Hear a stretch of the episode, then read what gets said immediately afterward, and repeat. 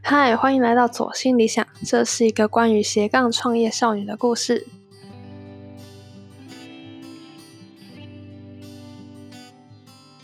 今天我们要来聊聊什么是斜杠。我相信应该没有人没有听过斜杠这个词吧。但不知道大家对于斜杠这两个字的定义是不是非常清楚？嗯，我前一阵子看了一个 YouTuber 他以前的贴文，然后他就讲到有，就是他特别说明斜杠这个字的定义，就是很多人其实都对斜杠有一些误解。那我所以我也想说，今天我们就来好好的稍微分享跟讲解一下，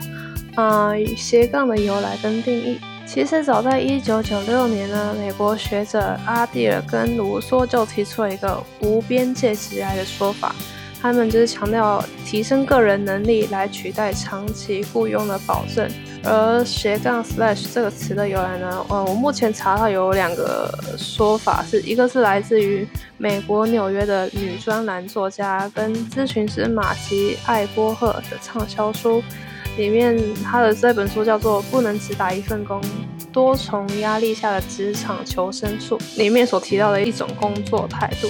意思就是说，我们年轻人不再满足于一种工作模式，而是选择有多重职业跟身份的一个生活。那另外一个资料是说，是来自于《纽约时报》的专栏作家艾瑞克·阿尔伯，他的著作里也有提到“叫斜杠 slash” 这一词，所以之后。就慢慢开始衍生出很多像是什么斜杠青年、斜杠创业、斜杠生活等等的流行用语。但是讲了这么多，到底什么是斜杠呢？感觉好像就是多才多艺，或是好像会很多东西，有多元身份的人。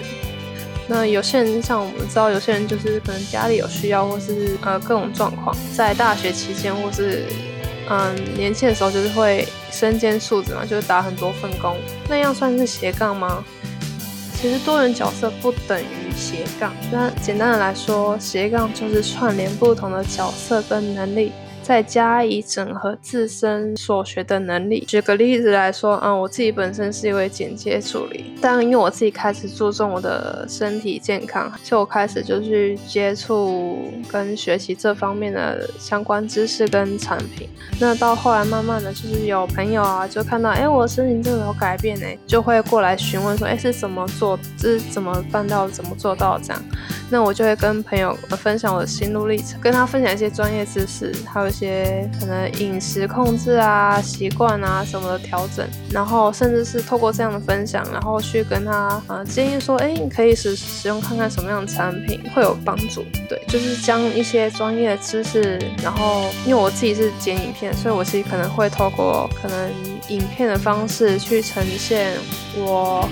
诶，最近的一些状态的改变，这样就是其实就算是一个从原本你旧有的一个专业，然后再加上新的一些专业知识，重新结合成一个可以帮助你新的收入来源的一个例子。要如何成为斜杠呢？其实我觉得最重要的就是要了解自己，因为你自己要先了解自己喜欢什么，然后你适合做什么样性质的工作。然后你拥拥有哪方面的专业知识，以及你自己对工作期待，还有人生规划，